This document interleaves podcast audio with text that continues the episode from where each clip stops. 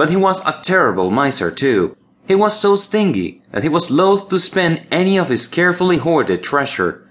He bought the cheapest and dowdiest and the most ordinary clothes for his children.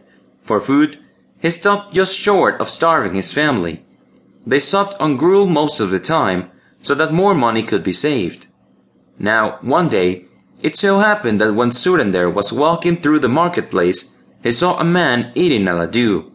It was a large, soft, yellow laddu, rich with raisins and cashews. As the man bit into it, Surinder's mouth began to water. It looked so delicious.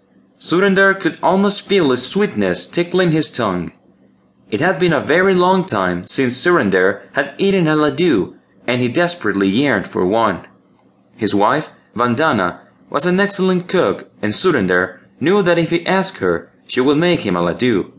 But she would naturally make one for herself too, and one for each of their four children, and perhaps some for their servants and their friends too.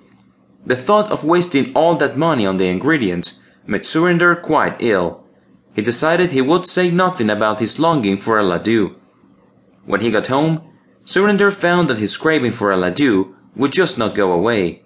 He wanted to eat one so badly that he began to drool. His legs grew weak and his stomach began to rumble loudly. What is wrong with you, dear husband? Vandana asked in concern. Surender rubbed his stomach and groaned in anguish. Tell me what I can do to help you, Vandana said anxiously. Get me a laddu to eat, Surender muttered. One sweet laddu is all I need to put me out of my misery. One laddu?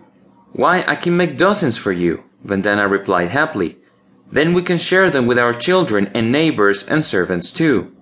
Dozens? Surender squeaked in complete horror, appalled at the thought of his precious money being wasted to make so many laddus.